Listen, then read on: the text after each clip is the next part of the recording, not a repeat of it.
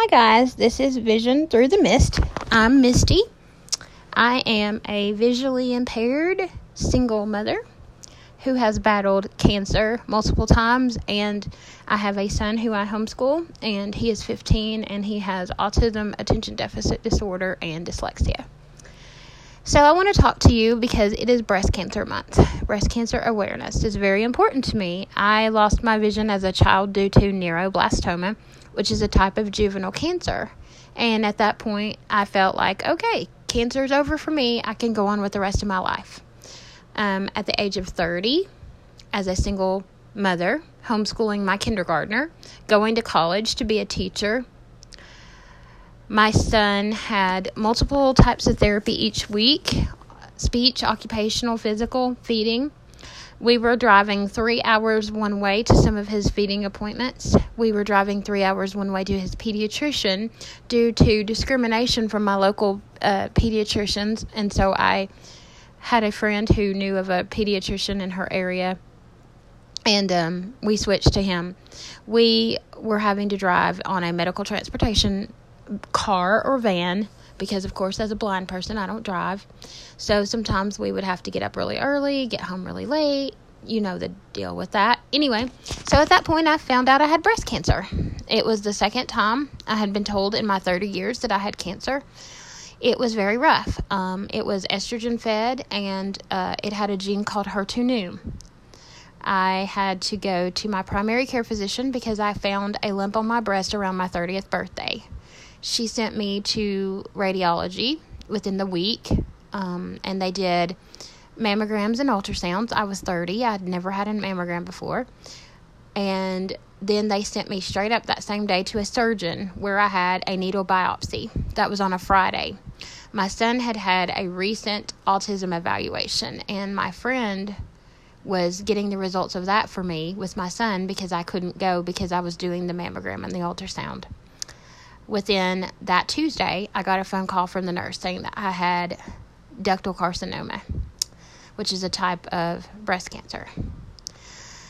So, um, I went to a surgeon and she told me I'd need a mastectomy, possibly a double mastectomy. She told me that I would need chemotherapy, radiation, and of course, if I chose, reconstructive surgery. I then started crying because she said it like she was talking about her grocery list. Luckily, I had a friend come to that appointment with me. At that point, I remembered being um, in chemotherapy as a child in the mid 80s and how I had to go to the hospital. I was sick all the time. I couldn't be around people. And I thought, there's no way as a single mother I can do this. Um, luckily, chemotherapy is way different now than it was back then. I then went to have a MRI, and they told me that I did not need a double mastectomy. I was found to have some cancer in my neck, which they thought at the time was breast cancer. So then they told me to start chemotherapy first before I had any sort of surgeries. Um, I did not go back to that indifferent surgeon who it was a woman, and I thought that was a good idea, but she was um, very abrupt, unfeeling, no bedside manner. They had me all ready to get um, the mastectomy, and luckily I got a second opinion. So I started out with chemotherapy. I had to take Taxotere, which is the one you see on TV that they say it could possibly prevent your hair from growing back, which I did not have that happen. And I took one called Carbotrate, I believe, and um, it made you very sick. I lost weight. I remember one week uh, after my chemo, I lost about 10 pounds. Um, my hair did fall out, even though they told me it wouldn't.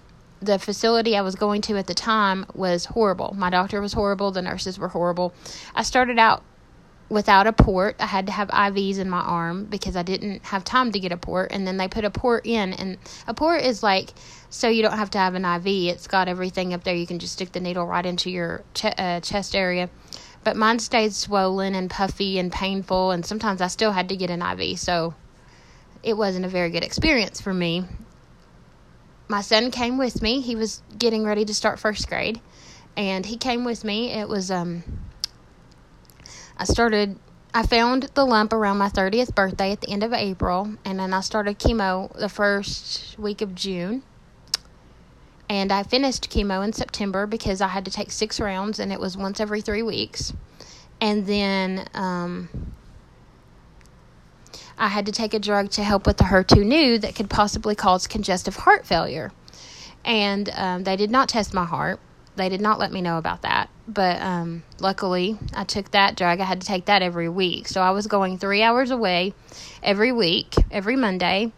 And one Monday, I would just take the Herceptin, which helped with the gene of my breast cancer. And it did not make my hair fall out or anything, did not make me sick. And then every three weeks, I would take the Herceptin, the Carbotrate, and the Taxotere. Like I said, they told me that my hair would not come out, and it did very quickly.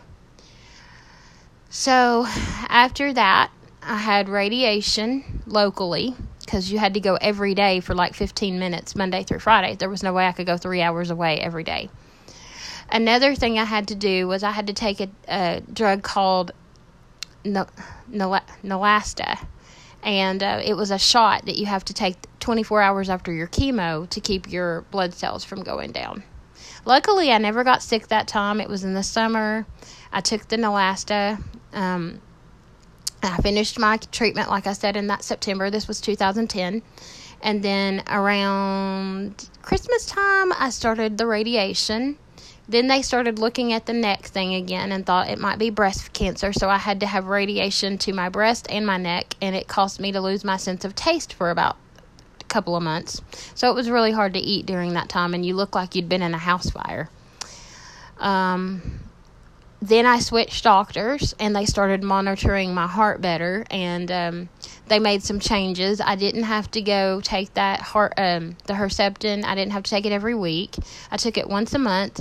They ran it really fast, so I only had to take it for 30 minutes. That facility was only 1 hour from my home instead of going 3 hours, which was really great.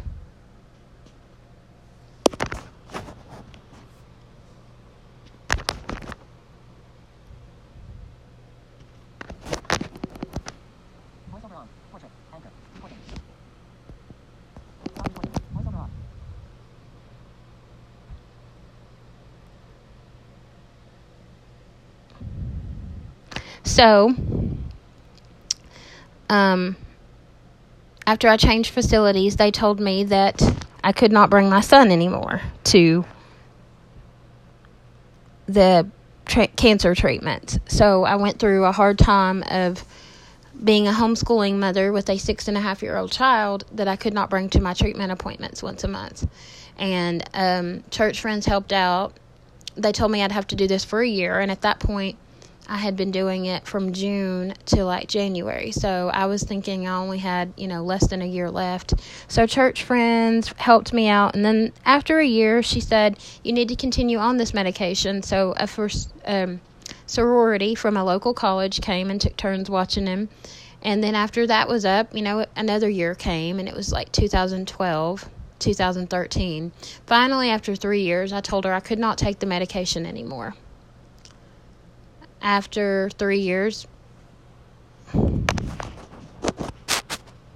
After three years of not having any sort of treatment, just checkups, my cancer returned in October of 16 the doctor had said I'd been doing really good. She was going to let me come and see her twice a year because I'd stayed in remission for over three years.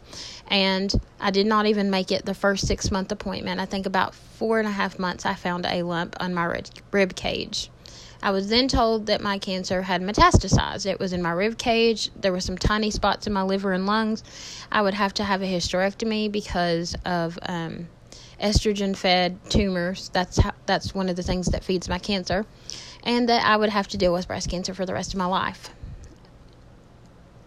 So I had to do chemo again, Taxotere, four treatments that time. Neulasta is no longer a shot, it's a little clip on thing that you can just wear and go home and you just pull it off after 36 hours. So that's nice. And my hair fell out again even though they said it wouldn't. I went back on Herceptin because of the gene in my breast cancer. And then the Herceptin started to mess with my heart. Thankfully, my doctor that I have now, that's an hour from my home, checks on my heart a lot. So they took me off of it, put me back on it, took me back off. I mean, this has all been since 2016, so I've been on and off of it a couple of times, and then I started having to see a cardiologist, and she said I would not be able to take Herceptin anymore. So thankfully, they now have a pill called Nerlynx that does the same thing. It kills the gene in breast cancer called HER2/neu, and it does not have heart toxicity, but it makes you have a lot of diarrhea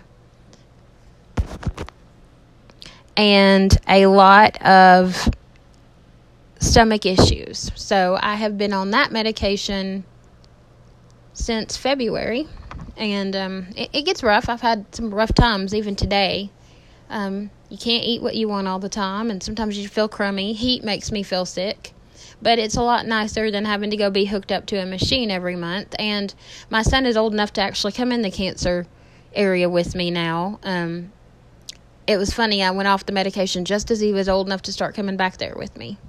But um, it's hard. I mean, breast cancer is a hard thing. It, it's it makes you angry. It, it it can be very difficult. It's more than just wearing pink to support people. I mean, single mothers need babysitters. They need people to take their kids to the park when they don't feel good.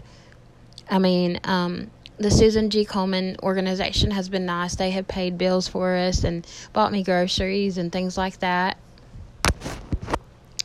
I joined a cancer support group around two or three months after I got diagnosed, and they were super helpful, super super encouraging, um, very helpful about resources, just having someone to talk to about chemo and radiation and this and that, and it, it's nice to have people because I mean. I had friends that when I would say I don't feel good, I haven't been able to eat in two days. Oh, I have a headache. Like it was the same thing. So all that can be very difficult. Like I said, it's it's more than just wearing pink to support breast cancer survivors. And we are survivors. We have to fight the fight every day.